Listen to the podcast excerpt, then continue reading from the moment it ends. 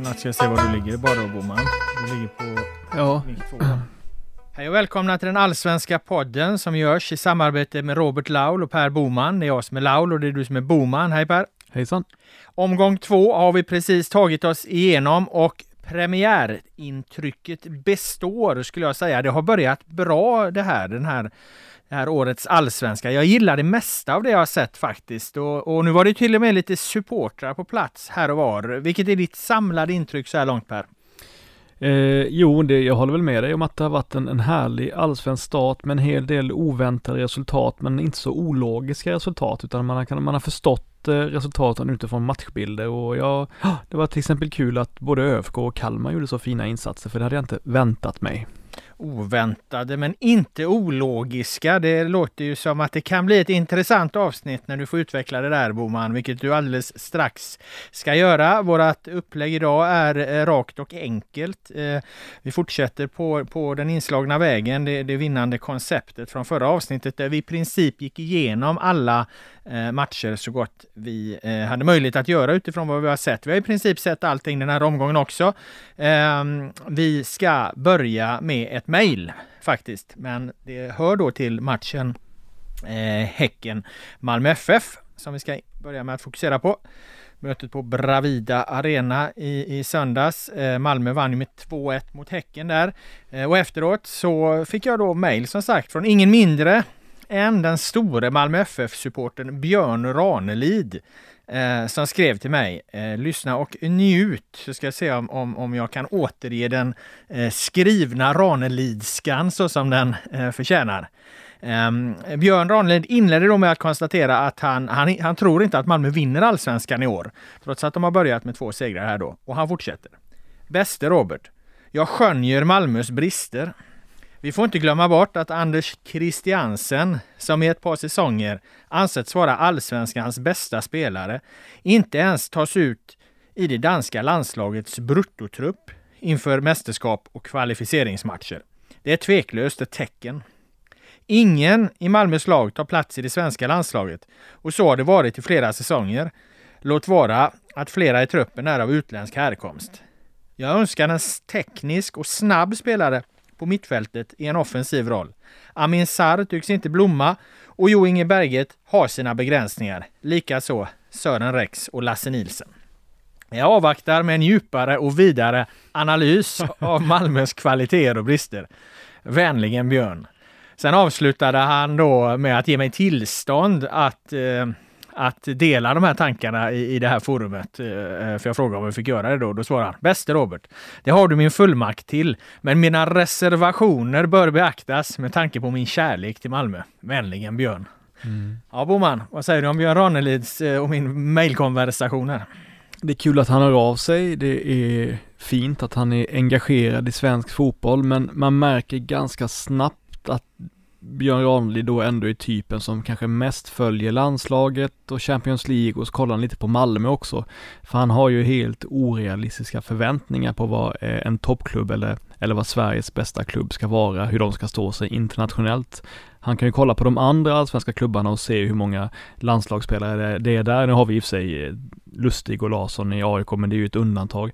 Nej, men jag gillar Ranelids engagemang, men han har för dålig koll helt enkelt på den allsvenska nivån så att han förstår inte att Malmö kan vara ett helt överlägset lag trots att Anders Christiansen inte just nu platsar i den danska bruttotruppen. Mm. Vilket han gör för övrigt tror jag.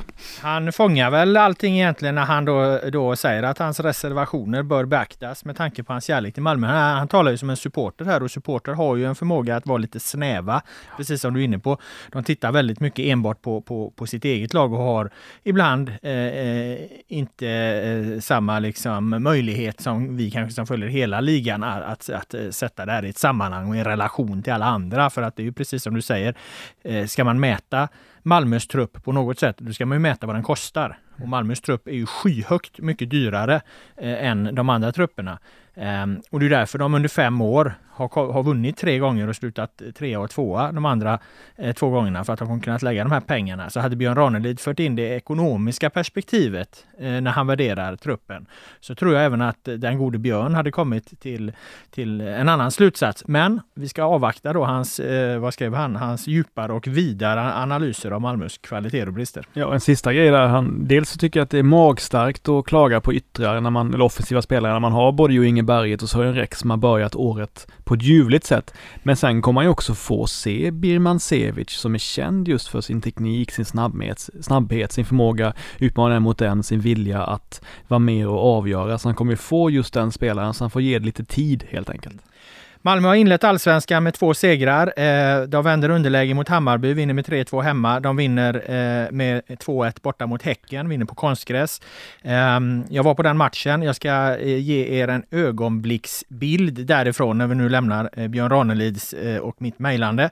Ögonblicksbilden kommer från ställningen 2-1 till Malmö FF. Häcken har stora problem med att skapa ett kvitteringstryck.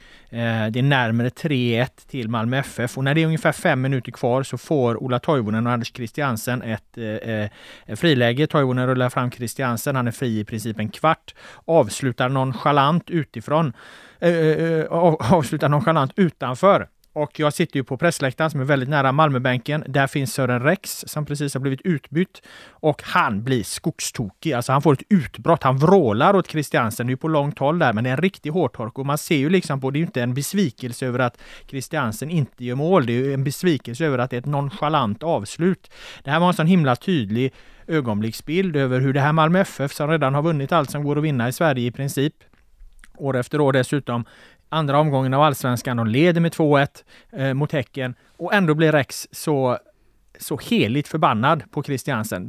Det var ett väldigt tydligt exempel på vad en vinnarkultur egentligen är. Jag är inte säker på att det hade sett ut så på andra håll, och jag blev imponerad av att det ser ut så just i Malmö FF, just från de här spelarna, och att det också är liksom, det är ju Christiansen, det är ju den stora stjärnan, och man har alltså en sund, upplever jag, relation till varandra i det här laget.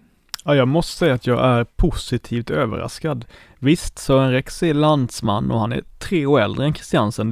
Det kan ju betyda någonting, men ändå, jag trodde aldrig att han skulle, liksom, att de hade den relationen mellan varandra, att de kunde ge sig på varandra på det sättet. Det tyder på en mycket mer demokratisk liksom, lagkultur i Malmö än vad jag hade väntat mig. Jag trodde det var ganska mycket top dog och hierarki och sådär, så att jag menar, det är inte de 2 raka vinsterna, det är inte det tydligaste beskedet som Malmö har gett i år, utan det är som du säger, det är ju den här utskällningen från Rieks. Den tycker jag nästan säger ännu mer. Det var starkt. Man kan ju se det också som att tränare Jon Dahl Tomasson har skapat den här vinnarmiljön, att han har lagt liksom en atmosfär där sånt här förekommer, uppmuntras, kan ske. Och uppenbarligen kan ske på ett bra och balanserat sätt. Så att jag tror att man får ge lite cred till Jon Dahl där också.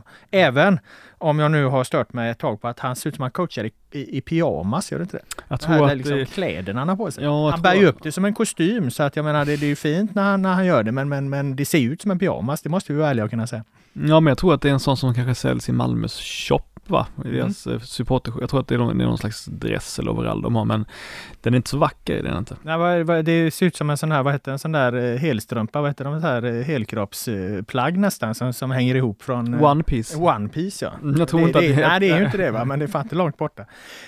I övrigt då, Häcken Malmö FF, bra fotbollsmatch måste jag säga att det var. Häcken tyckte absolut inte var dåliga. Jag tyckte att de stör Malmö FF med ett bra djupledsspel i början, men Malmö är ju kusligt effektiva.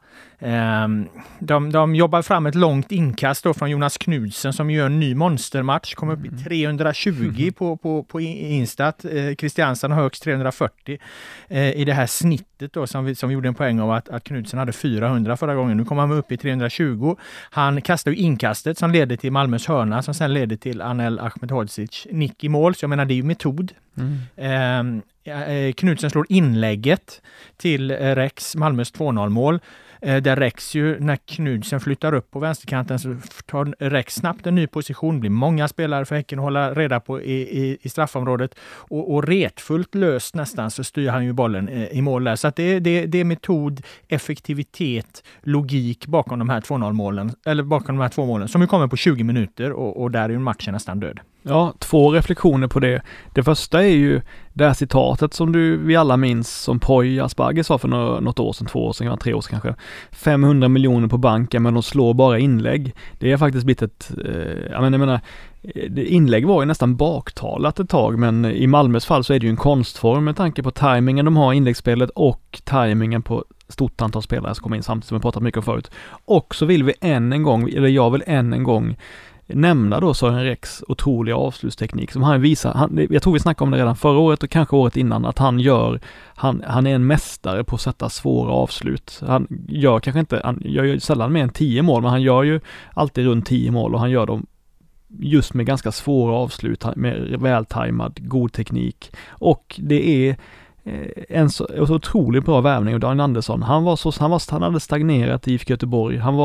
Sista året där var han inte lika bra längre. Man tänkte att han har nog inte så mycket i sig. De plockar honom till Malmö när han är 31 kanske. Och han får en andra vår i karriären där han har varit en av de absolut bästa yttrarna de sista 3 åren. Så att jag vill bara än en gång säga att det där är en riktigt bra värvning. Ja. Det här var en match då de spelade utan Antonio Čolak som var sjuk och Birmančević är inte tillbaka. Så ingen av de här liksom två liksom nyförvärven som skulle få fart på Malmö FF som såg lite sega ut under försäsongen, milt uttryck då, var ju med ändå, gör de den här prestationen. Det är som sagt en bra fotbollsmatch. Det är en hyfsat jämn fotbollsmatch men en tydlig seger till Malmö FF. Några siffror: XG förväntade mål 1,93 på Malmö, 1,35 på Häcken. Det speglar ju målen som blir 2-1. Bollinnehav 54 till Malmö, 46 till Häcken. Passningsprocent: Malmö har 81%, Häcken har 76%. Duellerna är 50-50, avsluten 16-13 till Häcken, men avslut på mål är 7-5 till Malmö. Indexet då, snittsiffran för alla prestationer, 244 på Häcken, 270 på Malmö. Så väger man samman allting så är det som sagt en tydlig prestation som är lite bättre från Malmös sida då. Bästa spelarna i Häcken har vi på Gustav Berggren, lägst i Häcken Tobias Heinz som ju fick spela på en vänsterroll. Högst i Malmö FF Anders Christiansen, som sagt 341, mycket bra siffra. Lägst i Malmö Jo Inge Berget, som ju jag tyckte slet på bra men fick väl inte ut så mycket av det då. Så att det är ju en bra fotbollsmatch. Häcken gör ett fint mål, ett kombinationsspel från centralt mittfält. Gustav Berggren tar ut bollen, man får ut den på högerkanten. Din favorit Ekpolo drar anfallet vidare och växelspelar ju med talangen då, Benny Traoré. Boll tillbaka in i mitten igen, snabbt avslut i mål. Det målet betydde inte så mycket för den matchen, men jag tror att det kommer bli ett större problem för Häckens kommande motståndare nu när man ser att Häcken tydligt lyfter sin prestation jämfört med premiärmatchen mot Halmstad. Ja, absolut. Och jag tycker också Andreas Alm uttalade sig ganska bra efter matchen. Han sa så här angående att de har varit lite favoriter. Det är nytt för oss. Det här är första gången som jag inte har sagt emot journalister och tonat ner oss. Jag har låtit dem tro på oss. Vi är bra och kom 3:a i fjol och har Jeremejeff tillbaka. För en gångs skull har vi sagt att vi gärna tar favorittipset. Men man kan säga att vi inte har hanterat det jättebra. 0 poäng och trots att vi har varit favoriter hos några. Att vara ett av lagen som ska utmana och liksom kunna räknas med mot Malmö, där är vi inte i närheten. Men jag hoppas att vi har lärt oss någonting. Jag tyckte det var ett ganska sunt uttalande. Ja, det var väl klockrent var de befinner sig. Och det andas väl ändå en del självförtroende att det här Häckenlaget kommer ta sina poäng vad det lider. Men de måste ju göra det också. Närmast för Häcken väntar ju Sirius. Vi använder inte ordet måste match. Men 0 poäng på 2 matcher, då börjar det bli viktigt att vinna i den 3:e omgången om man ska vara med där uppe. Malmö FF får ju samtidigt Östersund på hemmaplan. Det låter ju som de 3 kassaskåpssäkra.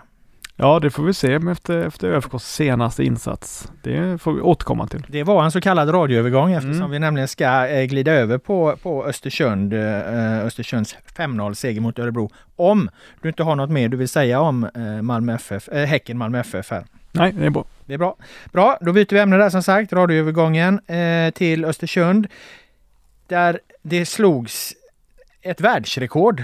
Om jag får inleda med en statistisk utblick här. Man behöver inte ens blanda in så mycket statistik i det. Man kan nöja sig med att titta på att Östersund i den här fotbollsmatchen som de kommer till från att ha spelat 0-0 mot Kalmar. De har 5 avslut på mål. De har 6 avslut totalt, 5 på mål, och de gör 5 mål. Det skulle jag vilja påstå är närmast unikt. Alltså. Att ha 5 avslut och alla går i mål. Utom det då som missar mål. De 5 avslut i mål, alla de går i mål. De vinner med 5-0. De har inga fler avslut. Behöver de givetvis inte ha. Men det är en oerhörd effektivitet. Det här landar då på XG då, förväntade mål. Landar ju på 0,98. Alltså Örebro har 1,39, så att, trots att Örebro förlorar den här matchen med 5-0 så har de högre siffra på förväntade målen. Och i övrigt är det en hyfsat jämn match. Alltså bollinnehavet 52% till Östersund, 48% till där. Passningsprocenten 85-85. Duellerna 50-50. Avsluten, som sagt då 6 avslut för Örebro. För Östersund, 12 avslut för Örebro. Dubbelt så många avslut för Örebro. Ändå blir det 5-0. Avsluten på mål, 5 på mål av Östersund, 3 för Örebro. Indexet då, total kross givetvis, när man ser alla delar, alla aktioner då når ÖFK upp till 253 och Örebro på årets lägsta nivå, alltså 199, under 200 i snitt, så det är mycket överlag en mycket dålig insats av Örebro det här också, det får man inte ta bort. Det var den statistiska analysen. Per Boman, du har sett matchen, skiljer det sig på någonting mot siffrorna som jag redovisar mot vad du ser med blotta ögat? Ja, men jag tänker så här att bilden som många av oss har haft av ÖFK, det är att de kommer alltid ha en förmåga att kunna ligga lågt och gå på kontring, eller hur? Försvara sig lågt och gå på kontring och utnyttja motståndarnas misstag. Det har ändå varit min bild att det kanske är deras största styrka, att de har haft ett lojalt försvarsspel, snabba, rappa, raka spelare som kan lösa det. Men det jag också tyckte var väldigt imponerande mot ÖSK, det var ju det att de hade ett väldigt fint uppbyggnadsspel. ÖSK försökte faktiskt pressa tidigt, högt, konstant de första 35-40 minuterna. Och tillsammans med Al-Keita och de lite underskattade mittbackarna Haugen, Mukibi och Sonko Sundberg, så rullade de ur pressen konstant hela tiden och kunde liksom, trots att de hade eget bollinnehav från egen målvakt, kontra mot ÖSK. Så jag menar, de spelade sig ur den tidiga pressen och fick kontra mot ÖSK, kanske med 4 mot 4, 4 mot 3 ibland liksom. Och det hände flera gånger. Och det låter som att Örebro hade ett oerhört långt lag i så fall. Att de har väldigt stora ytor mellan sina lagdelar. Och det är ju det man liksom inte får ha om man ska pressa. Man måste ju sitta ihop. Precis så. Så här var det. Jag tror att backlinjen var rädda för ÖSKs backlinje var rädda för ÖFKs speed längst fram, samtidigt som de mittfält och anfall helt misslyckades med sin press. Det var ganska drabbande att se hur bra de löste det, Östersund, för jag tycker att spelare som Frank Aaron, Nebio Perry och sådana här, de kom ner jättebra långt ner plan och hjälpte mittfältet, hjälpte Samankambo, hjälpte Bellman och sådär, och fick ett bra eget passningsspel. Och sen är ju han en riktig Championship-anfallare, Turgott, som löper på allting, lojal, snabb, försöker inte vara fåfäng med avslutaren, utan liksom gå på kraft så att säga. Och jag var mycket imponerad av att ÖFK har fler delar av sitt spel. De har inte bara det låga försvaret och gå på kontring, de kan också rulla sig ur press. De har varit lite mer flexibla, lite mer eleganta än vad jag trodde. Jag avvaktar, men var imponerad av Östersunds FK. Jag har bilden mot Kalmar för färsk på näthinnan för att kunna vara det.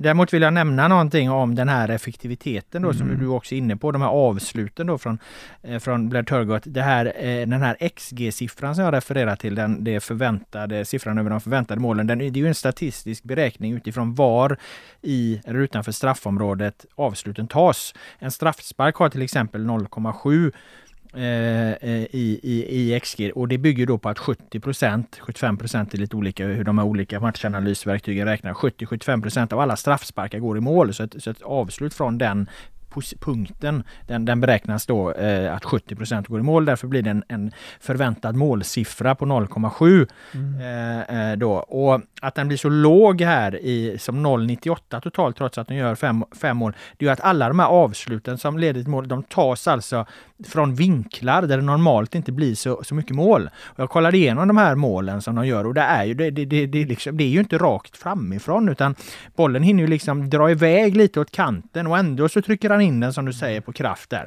Så att Så att det som för mig sticker ut väldigt mycket här, och innan jag säger att jag är jätteimponerad av Östersunds FK, så säger jag att jag är väldigt, väldigt imponerad av Blair Turgotts avslutskvalitet. Fortsätter han så här så är jag inte det minsta förvånad att AIK bland annat jagade honom, och det är fler klubbar som kommer jaga honom, för att var det här liksom inte någon engångsföreteelse, utan smäller han lite avsluten från de här vinklarna fortsättningsvis, så är det större klubbar i Norge som kommer vara intresserade av Blair Turgott. Ja, men han visade ju del av det redan faktiskt förra året. Ja, nej, det är ju ingen överraskning så sett, men eller ja, det är ju nu det han gör här är en överraskning, men att han är en vass anfallare det visste vi, men så här vass. Nah. Man hade varit imponerad om någon klubb hade tagit han nu i vinter då. Ja. Istället för att vänta in ytterligare eller någon slags succévår. Men, ja, men det är också bara sista jag vill säga om det jag tycker att man kan tro då på grund av statistiken att de hade inte så många avslut och att de var så effektiva, att det var liksom lite slump att de vann så stort, att det var liksom en galen match. Men jag tycker faktiskt att Östersund var bättre på allt än Örebro. Ja, det har du stöd för de siffrorna. Ja. Men då, där man kanske ser de siffrorna är väl snarare att Östersunds siffra, den sticker inte ut jättehögt. Den är på 253. Det är en bra allsvensk prestation. 199 på Örebro. Det är en riktigt dålig allsvensk prestation. Kommer de inte komma upp i mer än 199 i ett indexsnitt Örebro framöver, kommer de rasa ur den här allsvenskan. Axel Kjell använde Henrik Rydströms favoritord efter matchen. Vet du vad det är för ord? Vi hade behövt lite bättre balans och lite mer kontringsskydd i de avgörande lägena. Det var det som Rydström etablerade förra året. Ja, det var det kanske. Jag blandade ihop det med om det var Jimmy Tillin som brukar använda det. Ja, det kanske var båda två. En konstig sak då, som blir mitt sista inspel och min övergång i detta, det är ju att Örebro spelar ju 0-0 mot IFK Göteborg i sin första match. Och sen förlorar Örebro med 5-0 mot Östersund, förväntat bottenlag då. Det kan man ju tycka ska säga någonting om IFK Göteborg då, att de bara får 0-0 mot detta Örebro som Östersund sen besegrar med 5-0. Men IFK Göteborg besegrade AIK med 2-0. Och där kom våran övergång till nästa match. Och den kan man väl egentligen sammanfatta så här, att lika självklart som det då, mot den bakgrunden som jag precis redogjorde för, att AIK skulle vinna på förhand, lika självklart kändes det efteråt att Blåvitt faktiskt vann med 2-0. Det kändes ju lite där ett tag i andra halvlek som att de hade kunnat lira ett par timmar till på Ullevi utan att Gnaget hade gjort mål. Exakt, det jag reagerade på det var ju att mot Degerfors så fick ju AIK jättestor utdelning för sitt tidiga pressspel. De var aggressiva, de var på direkt, och Degerfors bjöd ju in till det, för de har ju sitt avancerade igångpassningsspel, och de försöker trä in passningar som är lite riskabla och svåra, och de spelar på ett sätt som bjuder in till att man kan pressa sönder dem om inte Degerfors är tillräckligt bra på att hantera sitt eget spel. Det var de inte. Så när AIK vann boll fick de hela tiden möta ett oorganiserat lag. Jag tycker de var ganska bra i pressspelet första kvarten även mot Blåvitt, men att Blåvitt inte tog några risker ändå. Visst, de tappade boll ibland, men då hade de ändå fem man i bra defensiva positioner som de kunde hantera de bolltappen, och de kunde hantera det pressspelet som ändå var ganska bra från AIK. Så att det var som att ni kan vinna lite boll på vår planhalva, men vi kommer ändå vara så pass låga och så pass trygga att det spelar inte så stor roll. Så kände jag i alla fall. Ja, jag upplevde lite samma sak, och jag vill liksom knyta det här faktiskt till Roland Nilsson. Jag tycker att han är på plats med att faktiskt hylla den här matchplanen då, som väl kanske inte unik för just AIK-mötet, men den passade väldigt bra på den här gräsmattan, och det passade väldigt bra mot AIK, för att det blev som att, som du är inne på, de här bolltappen och AIKs alla andra anfall egentligen, förutom möjligen några då inledningsvis, så får AIK aldrig någon fart i det. Det är som att Blåvitt i alla liksom avgörande punkter där det är viktigt för AIK att komma loss, komma med fart, komma på fria ytor, där står IFK Göteborg jävligt rätt. Det blir liksom inget speciellt tryck på högerkanten, där vi vet att AIK är väldigt bra med Lustig, även om de har mycket boll där, och så blir det aldrig liksom de rena situationerna. De kommer egentligen aldrig förbi bakom, de kommer egentligen aldrig någon numerära överlägen, utan det fanns ett skydd hela tiden. Och den här vänsterkanten, den har ju fungerat katastrofalt uselt tidigare. Jag menar, det gick ju befara att det skulle bli en fullständig slakt där från AIKs sida mot Jallov Bogdanov som ju spelar på fel kant egentligen mot Sebastian Eriksson som har sett otroligt stabb ut. Men blev precis tvärtom. Mm. Det var ju stängt där på samma sätt som det var stängt på andra kanten. Och där fick ju inte Jesper Tolinsson då samma hjälp av Hosam Aiesh, för han är ju mer offensiv spelare, men Tolinsson löste ju det där väldigt, väldigt bra ändå genom egen kvalitet. Så att det var en otroligt välbalanserad matchplan, och sen så kryddas den ju naturligtvis då av att de får det första målet. Första målet är ju så väldigt viktigt i fotbollsmatcher.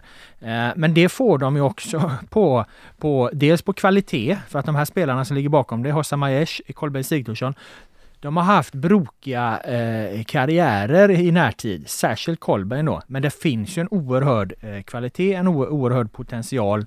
Nu var båda på planen från start tillsammans. Jag vet inte hur givet det var, men de var ju det inte i första matchen. Nu var de det. Det är ju också liksom ett val som Roland Nilsson gör. Det blev väldigt lyckat, för har du spelare som har hög individuell kvalitet, ja då är det absolut inte någon slump eller konstigt att de också utnyttjar det, att de också visar det, att det också får effekt. Och det fick det ju verkligen här. Så att det var som att alla de här pusselbitarna satt samman på ett väldigt bra sätt. Därför vill jag inte dra allt för stora slutsatser av det blåvita spelarmaterialet. Jag är fortfarande lite skeptisk till att det här och nu är så väldigt märkvärdigt. Men Roland Nilsson har fått ut max av det. Ja, han har till och med, skulle jag säga, i den här matchen så får han laget att överprestera.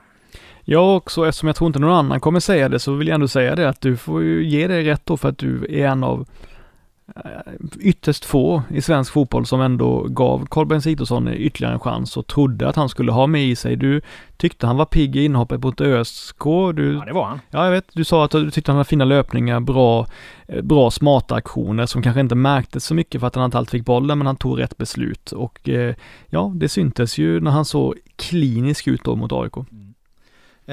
Ja, nej men absolut. Jag tyckte han var som sagt bra i det här inhoppet redan mot Örebro.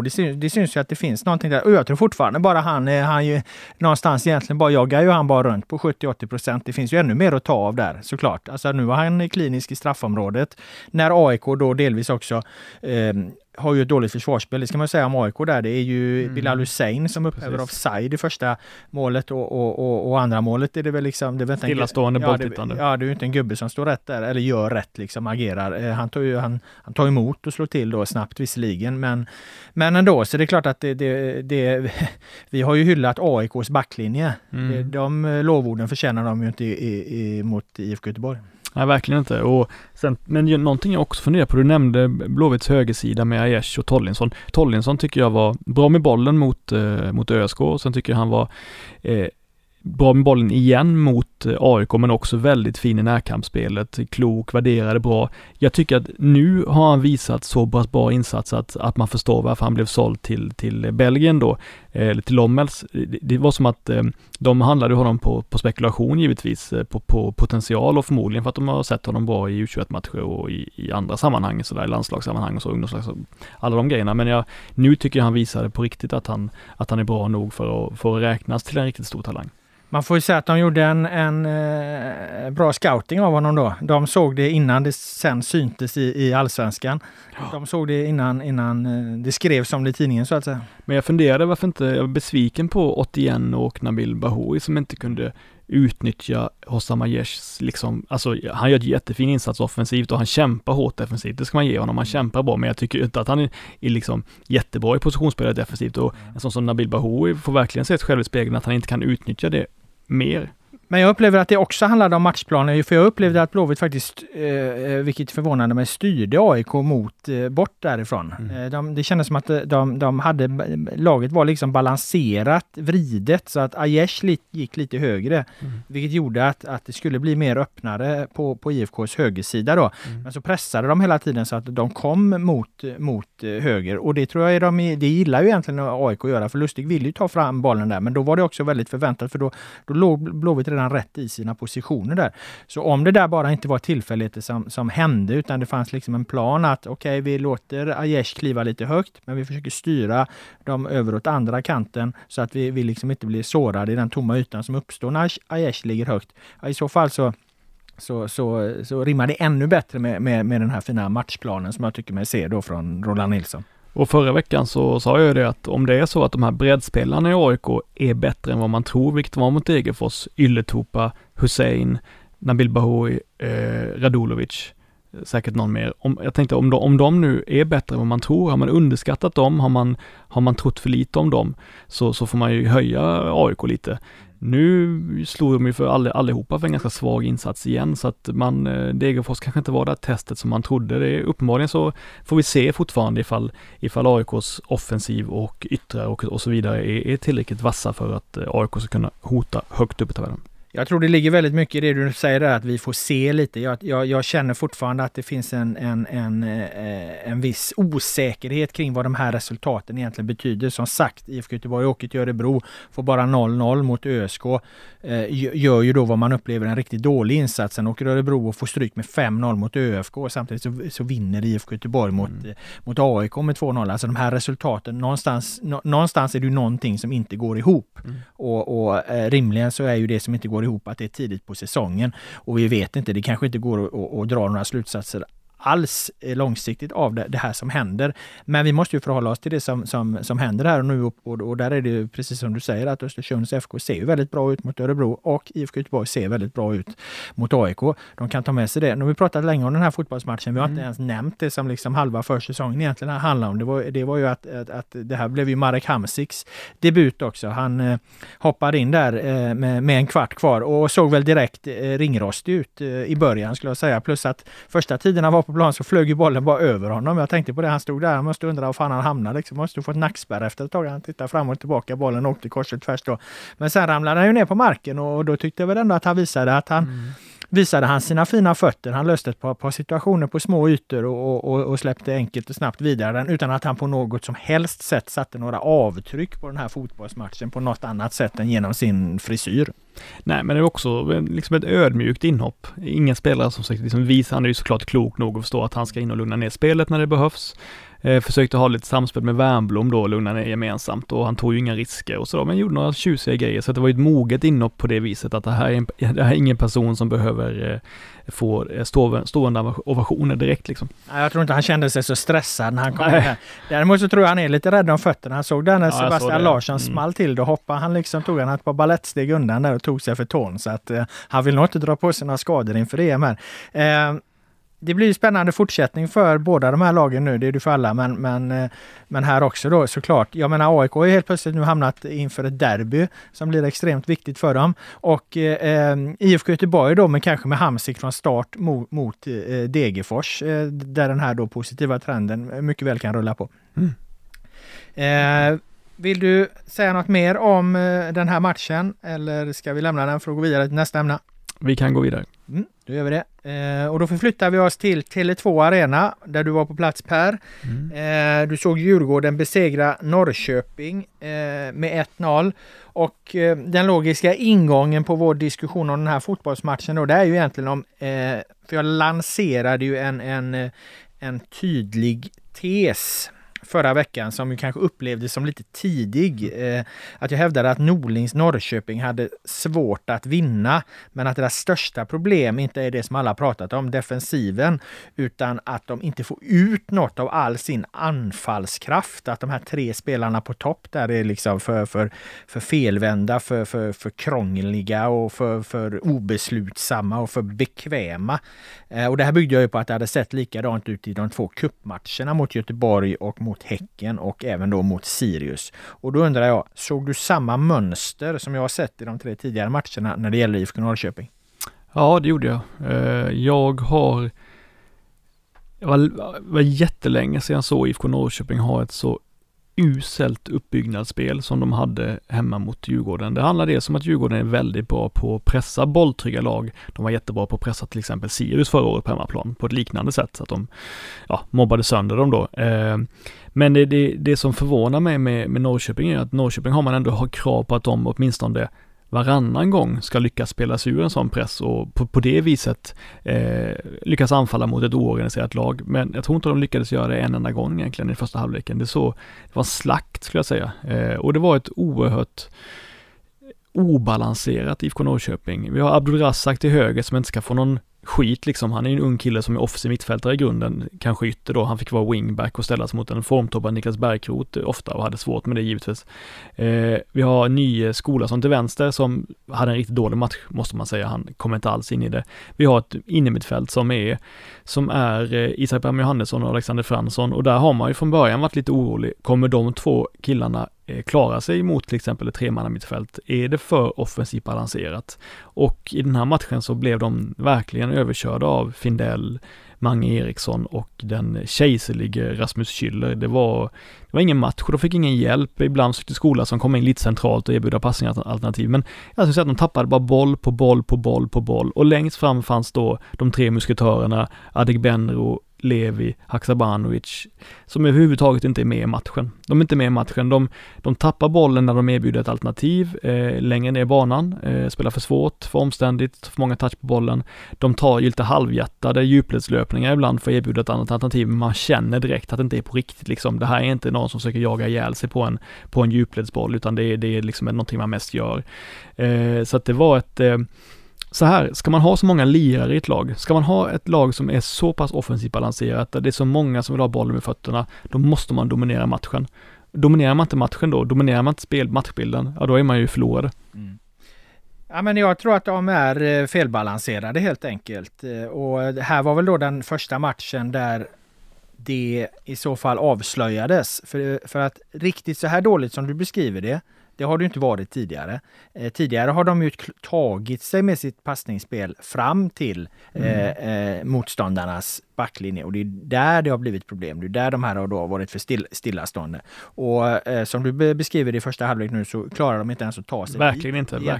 Men då undrar jag ju, korrigeras det här? Blir det bättre i andra halvlek? För att när jag tittar på den statistiken så rimmar den inte riktigt så att det är så jävla illa. Så det känns som att någonting hände i andra halvlek. Schüller går ut i paus till exempel, så jag tycker inte att Djurgården får riktigt samma... Djurgården har väl kanske inte kraften heller, och de får inte riktigt samma tryck i det första delen av andra halvlek. Så delvis är det så att Norrköping blir lite bättre och de får vila lite mer med bollen i egen backlinje. Ett ganska ofarligt bollinnehav blir det då, skulle jag säga. Men visst, det blir ett annat lugn då, men det beror mycket på att Djurgården tappar lite kraft som man gör. Man kan inte ha det i pressbältet hemma, och att Schüller går ut då. Så det skulle vara det i så fall. Sen är det ju också så att med en 20 minuter kvar, när de har gjort 1-0 eller kvart kanske det, då gör ju Djurgården återigen det att de tar in en ytterligare mittback och går ner på fembackslinje, sjunker medvetet djupare och ger då egentligen upp bollinhavet till Norrköping. Så om bollinhavet putsades till något, så tycker inte jag det i första hand beror på att Norrköping gjorde någonting annorlunda eller mycket bättre i andra halvlek. Det var liksom matchens naturliga rytm. Jag tänker bara på att det du beskriver, eftersom det mönstret inte har synts i andra matcher, att det är så dåligt första halvlek, att det kan mer härledas till att de möter faktiskt ett bra motstånd. Absolut. Men det problemet kommer kanske inte vara lika stort i kommande matcher för Norrköping, för att möter de andra lag, förutom de kanske allra bästa då kommer de ändå kunna hantera sitt passningsspel på ett annat sätt. Men de kommer fortfarande vara kvar i ett läge att de här tre spelarna längst fram, de är för lika. De kommer inte, jag menar, de besegrar ju inte ens Sirius. Så att jag menar, det här kanske inte är det här är ingen trend du har sett. Det är en ögonblicksbild från en halvlek, och den kommer för att motståndarna gör något väldigt bra. Det kanske inte är samma problem för dem i nästa match. Då kommer de spela sig framåt, men de kommer fortfarande ha sitt anfallsproblem. Tittar man på det, jag menar, de förlorar med 1-0. De släpper in ett mål. Det är en katastrof att släppa in ett mål i en fotbollsmatch, särskilt inte borta mot Djurgården. Det är väl helt normalt egentligen. Släppa in ett mål hemma mot Sirius, helt okej. Men de gör ju inga mål. Nej, men det var ingen större. Och de kom inte till avslut. Nej, men det var ingen större problem på backlinjen, så det var det inte, eller på mittbackarna, men det var så här nästan märkligt fantasilösa, att Rikard Norling pratade om att akta sig för Djurgårdens pressspel och styrspel inför matchen.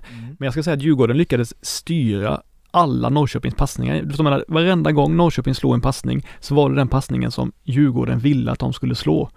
Och det var jag helt imponerad av Djurgården, givetvis. Men det var också, jag menar, då tycker jag att då behöver man några spelare som kan göra det extra, som i oväntade perioder kan ta en frispark högre upp i plan och låta laget komma upp. Det gjorde inte Haksabanović, det gjorde inte Levi, det gjorde inte Adegbenro. Eller vila med bollen, lyckas finta någon spelare, rulla tillbaka och få ett större lugn. Men de lyckas inte ens med det. De lyckas inte göra, de tre offensiva spetsarna lyckas inte skapa så mycket på egen hand, och de lyckas heller inte ge laget hjälp genom, på andra sätt, genom att ta en frispark eller genom att äga bollinnehav.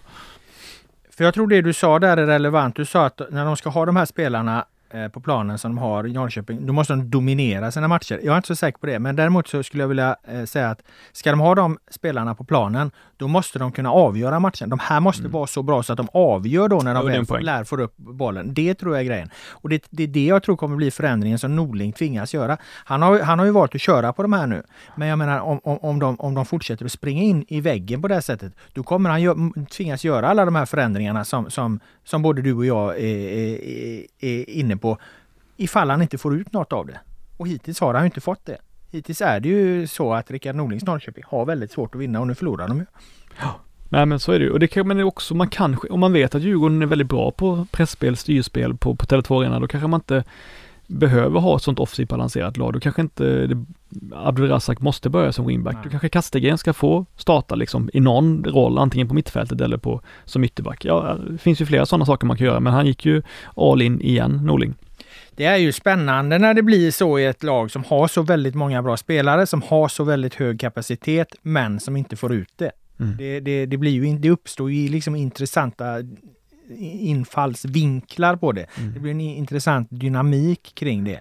Och det kommer bli tuffa beslut då för Norling. Jag menar han måste han göra om det här. Man måste sätta Haksabanović på bänken till exempel. Och det vad fan det. Men jag menar, det är ju sådana beslut som tränare ställs inför. Roland Nilsson har satt Pontus Wernbloom på bänken. Vissa spelare är inte så jävla lätta att bänka alltså. Nej, men Jesper Gustafsson gjorde ju det ibland med Haksabanović hans första år. Sen kunde man inte göra det för att han har så höga höjder i sig. Och jag tycker inte man måste kunna få det att funka. Men man kanske inte kan spela av de tre samtidigt. Så nej. Nej, men så det tror jag är vad han är tvungen att landa i, Norling, där till slut. Vill du säga något mer om, du som var på matchen, något mer om Djurgården? Jag konstaterar utifrån statistiken att Magnus Eriksson hade högst siffror, 311, högt och bra. Hjalmar Ekdal hade lägst. XG, förväntade mål på Djurgården, 3. Det är högt. Borde gjort ännu fler mål egentligen än det de gör. Det var väl Chilufya som inte hade siktet inställt riktigt. Kom till mycket lägen, men träffade inte mål. I övrigt var det som du säger, det var ett bollinnehav som jämnade ut sig. Det var en någorlunda jämn passningsprocent. Återigen förlorar Djurgården mycket dueller, noterar jag. Vi konstaterade det från förra matchen där att duellspelet mot Elfsborg var bedrövligt från Djurgårdens sida. Här har vi då 55% mot Norrköping, som absolut inte är något duellag. Ändå en klar övervikt i duellspelet för Norrköping. Kan det här bli ett problem för Djurgården på sikt, att de liksom inte vinner sina dueller? Nej, då var det, jag kan liksom inte, jag får inga minnesbilder av matchen där jag upplevde att Norrköping i någon period liksom manglade över Djurgården. Jag vet inte, det kanske är att nej, jag förstår inte den statistiken. Jag förstod den i 20 minuter borta mot Elfsborg, men jag förstår den inte. Här är ju inte skillnaden jättestor, som sagt. Här är det 55% Norrköping, 45% Djurgården. Men vad jag menar var att det var sån kraftig, de hade så väldigt mycket lägre siffror mot Elfsborg och Djurgården, och nu kommer ytterligare en match där de återigen har lägre siffror. Ja, men det är ju inga duellspelare de har på mitten, kan man väl inte säga. Alltså, vilka hade de? Skyller, Eriksson och Finndell. Alltså, det är ju liksom inga... Det är ju inga Viera-typer liksom. Det är ju lirare mer. Ja, de pressar ju till sig bollen i hög utsträckning. De kanske inte behöver gå in i duellen. Nej, det är ännu bättre. Ja, det är klart att det är det. Så att jag menar, det behöver inte vara så negativt, men jag menar bara att det är noterbart så att säga. Mm. Inget mer om Djurgården? Eller mer att Djurgården, måste jag säga, liksom är väldigt, väldigt bra i spelet. Väldigt, väldigt bra i spelet. Har en bra taktik för bortamatcher, en bra taktik för hemmamatcher. Saknar lite effektivitet givetvis, men det är ju ingenting man ska gråta blod över. Chilufya bör göra minst ett mål och kommer ju till rätt lägen, så att Bergkrod behöver fortsatt få ut mer av sitt övertag på kanterna, men det kan ju också bero på att Kalle Holmberg och offensiva mittfältet fortfarande kanske inte erbjuder så många alternativ som man borde göra. Djurgården bör göra mer mål sett till dominansen, men det är trots allt ett, lite av ett lyxproblem. Ja, det är det väl när man, Djurgården då är det lag tillsammans med Malmö FF som har inlett den här säsongen med 2 raka segrar. Om man inte har glömt något nu. Nej, så är det. Så är det. Då lämnar vi den här matchen, men vi stannar kvar på samma arena, Tele2 Arena. För där var du återigen då i lördags och du såg det nya krigande Bayern, eller det som jag under försäsongen döpte till Bilbons balanserade Bayern. Vad passar bäst efter 2-0 mot Mjällby var det, va? Det var inte 2-1 utan 2-0. 2-0. Vad passar bäst efter 2-0 mot Mjällby? För det var ju lite som en fotbollsmatch, jag såg den på tvn, som kändes som att i fjol hade den slutat 4-2 åt något av hållen istället. Ja, det jag skulle säga var väl att Hammarby var helt okej. Och att Hammarby som var helt okej hade inte vunnit den här hemmamatchen förra året, som vi säger. De hade ju ett dåligt facit mot många lag på hemmaplan, men framförallt också så kallat mindre lag eller mittenlag som kom på besök där Hammarby inte tog de här givna 3 poängerna som man kanske hade väntat sig. Nu var det bra mot just Mjällby hemma förra året, men Hammarby var inte jättebra i den första halvleken. Jag tycker att Darjan Bojanic, en spelare som jag högaktar och som jag haft skadeproblem, han startade och var ingen vidare. Tog inte tag i spelet. Jag upplevde inte att han spelade med den här risken man kan vänja sig. Jag tycker inte, alltså, men det man gillar med Darjan Bojanic är att han kan se det svåra ser ju enkelt ut med honom liksom. Han löser många svåra situationer på ett elegant sätt, men när han inte gör det så då är det inte så mycket kvar. Sen gör han en riktig kvalitetsaktion i första halvleken, det är när han sätter bollen på fel sida av Johan Nilsson, och det tycker jag är intressant. Det tyckte jag till exempel att Blåvitt kunde utnyttja mer eller AIK kunde utnyttja mer mot Blåvitt när Hosam Aiesh är wingback. Men med Joel Nilsson då, som ju alla gillar jättemycket, jag gillar också honom, jättebra offensivt. Men det är trots allt så, för när man började använda wingbacks i Allsvenskan för några år sedan, då var det ofta en offensiv ytterback som fick den rollen. Nu blir det allt oftare en ytter som också kan försvara helt okej. Men då kommer man också öppna upp för den typen av situationer där man är lite virrig i positionsspelet. Jag menar, det var ganska lätt. Han borde absolut stoppat den passningen, Nilsson. Han misslyckas med det. Hammarby får sitt viktiga ledningsmål. Och jag tycker bara på något sätt att det känns... Ja, men det är helt enkelt så, man kan inte sätta vilka spelare som helst i ytterpositionerna och bara tro att det ska ordna sig. Ja, jag tänker lite så här, när man har laget balanserat som Mjällby har, 3 mittbackar, 2 ganska lågt sittande mittfältare, ska du även liksom knö in 2 defensiva yttrar då på det? Alltså då har du ju så otroligt många defensiva spelare. Jag tänker att alltså, har du liksom det här försvarsblocket där, 3 mittbackar, det är ju många mittbackar, det är ju fler än 2 i vilket fall, och sen har du liksom 2 ganska defensiva innermittfältare med Ado och Blomqvist var det väl de köpte? Ja, Blomqvist var väl lite över då ändå. Men Ado låg ju väldigt lågt. Och Gustafsson. Ja. Och så ska du även då tycker du att då ska man också spela med 2 ytterbackar. Nej, jag sa inte att man måste göra det. Jag säger bara att det är inte ologiskt att man åker på såna här grejer liksom. Alltså, det är ju en kalkylerad risk helt enkelt. Så är det ju. Men som jag upplevde den situationen när han sätter den där, jag tycker snarare att mittbacken ska ut. Ja, jag tyckte att jag undrade varför kommer inte de ut liksom. De vet att de har en yttermittfält där. De vet att det här är en kille som kommer behöva lite mer hjälp i defensiven. De vet att vi måste balansera laget så att vi har lite kraft framåt också. Då får man ju också vara med på liksom att och är det någonting man vet så är det att den där jävla ytan i 3-5-2 eller 5-3-2. Den söker ju alla. Det är ju det första man säger när man ska möta 3-5-2-lag. Nu utnyttjar vi utsidan av innebacken mellan ytterna. Det spelar ingen roll om de spelar med en wingback eller en mittfältare där. Så jag tycker lite att han får lite dålig hjälp där, Joel Nilsson, mot att allt det där. Samtidigt, som sagt, det är situationer som uppstår. Det går väldigt fort. Bojanic och ytterbacken i Jass är det väl. De ser det väldigt fort. Det går jävligt snabbt. Man kanske också kan säga att det där är en bra prestation. Och det är inte så konstigt att de har en högerytter där. Så att det kan ju också vara lite att man letar verkligen efter saker att slå ner på som någonstans ändå, ibland får man köpa saker och ting. Ja, men jag kan acceptera den invändningen, men i övrigt så försvarade ju sig Mjällby väldigt bra. De hade sagt att de inte skulle ge någonting, för förra året släppte de väl in 3 mål på 10 minuter eller någonting. Borta mot Hammarby. Det gjorde de verkligen inte i år. Då stängde igen ganska bra. Jag tyckte inte att Hammarby skapade chanser tack vare något fint kombinationsspel den första halvleken, utan snarare mer medan liksom lite chansbollar ibland som gick igenom bakom deras mittbackar då, så att, och sen var Bergström på topp som kombinerade helt okej med Löken. De hade väl en eller två okej chanser liksom, så att Hammarby var det bättre laget, men Mjällby försvarade sig väl, så att det hade mycket väl kunnat vara 0-0 i paus där. Ja, de kom ju till väldigt få avslut på mål, särskilt i den här matchen. Hammarby har ju alltså bara två avslut på mål alltså, så att de sitter ju båda två då. Sen har de totalt 9 avslut, det är inte heller så jättemycket hemma, så det är ju helt klart ett annorlunda Hammarby, och för tredje matchen i rad egentligen så faller de ju under en längre period nu ner i någonting som vi ändå får beteckna som ett ganska lågt försvarsspel. Även till och med mot Mjällby hemma så är de ju här under en period ganska tillbakatryckta. Och då skapar ju faktiskt Mjällby en hel del, och då gör ju David Ostedt en jättebra insats i målet där. Han var ju olycklig mot Malmö i första matchen, där han först gör en kanonräddning, en jätteviktig räddning. Ja, och sen så river han, eller liksom petade han omkull Toivonen då. Jätteklumpigt, han ger domaren chansen att blåsa straff där när han sätter en handske i ryggen på Toivonen. Det var jätteklumpigt, och det kom precis efter den här fina räddningen. Men i den här matchen tycker jag han var strålande. Han gör en rad riktigt bra räddningar. Och någonstans så ger det bilden av att det är ett annorlunda Hammarby vara. Det är ett Hammarby som är mycket, mycket mer bekväma att falla ner och spela försvarsspel.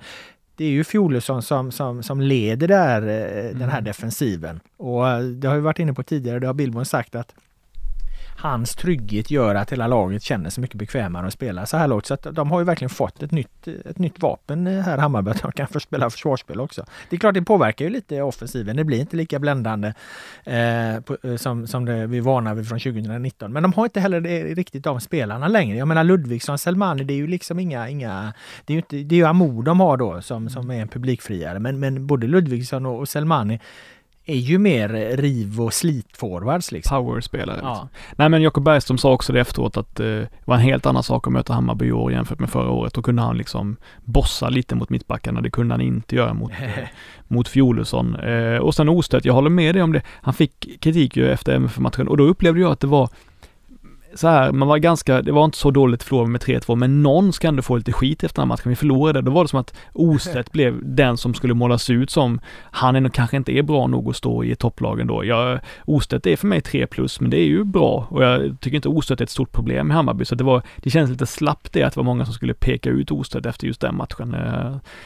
Och Fenger och Fjolesson funkar ju bra ihop. Sen var det ju inte så att det var någon dunderstabilt försvarsspel. Mjällby skapar ju trots allt ganska mycket lägen, men Fjolesson och de andra gör det tillräckligt bra för att det allt ska kännas jättefarligt. Det är ändå en tydlig XG-seger för Hammarby, om vi får ta in det perspektivet till förväntade mål då. De har 2,2 mot Mjällbys 1,55, så att det är klart att Mjällby har ju sina lägen för att göra ett mål, men kanske inte två då. Men jag måste säga att jag var ganska besviken på Selmani och Ludvigsson i den andra halvleken. Nu när Mjällby då får pressa på Mjällby tillåts pressa på mot Hammarby borta under 20 minuter kanske. Det är ju perfekt för Ludvigsson och Selmani. Det är då de ska få möjlighet att få ytorna. De får möjlighet att binda fast boll. De får möjlighet att, alltså när det kommer en längre boll. Men det var så de gjorde sitt mål, väl? De gjorde ju det är det som är grejen. Så jag satt och var ganska kritisk till det. Jag tyckte de borde utnyttja det mer. Och sen springer de visserligen in ett mål. Det gör ju att den mildras kritiken. Men just Selmani tycker jag fortsatt ser ganska stabbig och seg ut efter covid-utbrottet. Jag tycker inte han har fått tillbaka den frenesin som han visade mot slutet av gruppspelet i kuppen.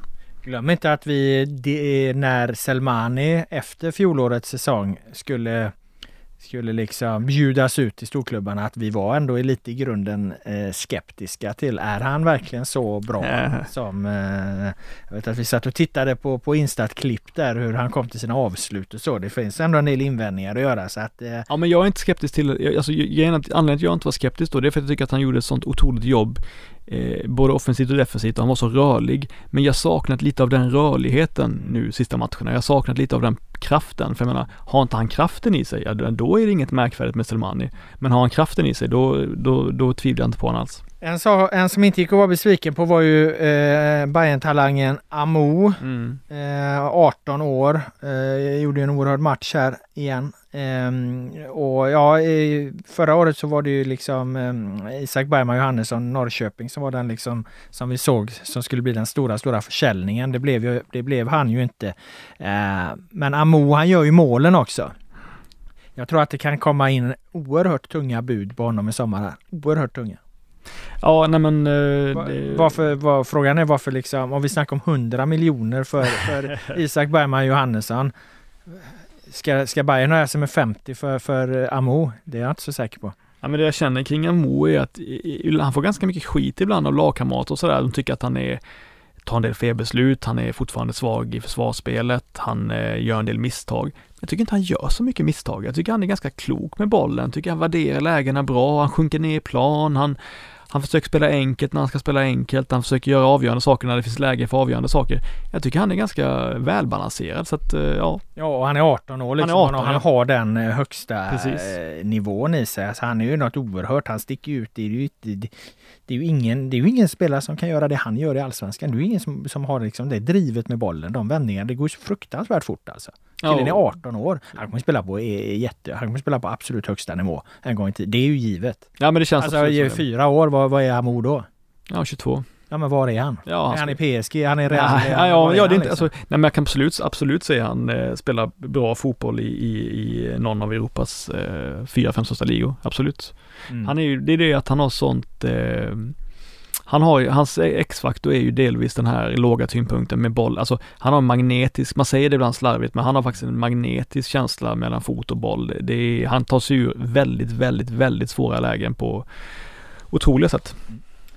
Ska vi lämna Hammarby, Mjällby där, om du inte har något mer att säga om den. Och Amo, stora talangen. Och vi tar oss an den sista matchen. Vi ska gå igenom lite noggrannare här egentligen då. Det är Degerfors-Kalmar. Och där var jag lite inne på att redan mot Östersund då, för nu vann ju Kalmar med 1-0. Den Wekeberg gjorde mål på, Oliver Berg gjorde mål på straff. Jag var ju lite inne på att Rydströms Kalmar redan mot Östersund såg mycket, mycket rakare ut än vad jag hade sett under försäsongen. Det var inte det här Sirius extrema bollinnehavet. Det kändes lite som att Rydström kommit fram till att man kan inte spänna bågen hur hårt som helst. Det handlar trots allt om att klara sig kvar i Allsvenskan. Sen noterar jag det här då att det var ganska jämnt när man tittade på de statistiska bitarna här. Bollinnehavet var ungefär likadant, passningsprocenten lika hög, duellspelet jämnt och så vidare. Det som var den stora skillnaden här var ju faktiskt att Kalmar kommer till väldigt mycket avslut. Hög siffra på XG, 2,6. Medan Degerfors då har ju en av de lägsta XG-siffrorna jag har sett, 0,2. De är ju knappt, ja, de kan ju knappt haft ett avslut i straffområdet till exempel. De har alltså inte ett enda avslut på mål. Så att då kan man ju fråga sig då om Rydström å ena sidan har valt resultat framför filosofi, och om Degerfors är något av en bluff. Du såg matchen, Per. Vi kan börja med Kalmar då. Jag tycker väl inte att han har ställt om så mycket från det jag väntade mig att han skulle göra. Det var fortsatt väldigt ofta Hägg Johansson ut till mittbackar, 3 mittbackar som rullar runt till varandra i väntan på en bra öppning där man kan rulla sig ur motståndarnas press, vilket de gjorde väldigt ofta. Oliver Berg, den veke som du nämnde för några veckor sedan då, han var jättebra i rollen som falsk nia, sjönk ner i plan, band ihop anfall, han upp igen för att med och avsluta dem, var den här kreativa motorn och kraften som Henrik Rydström har hoppats på, väldigt bra tycker jag.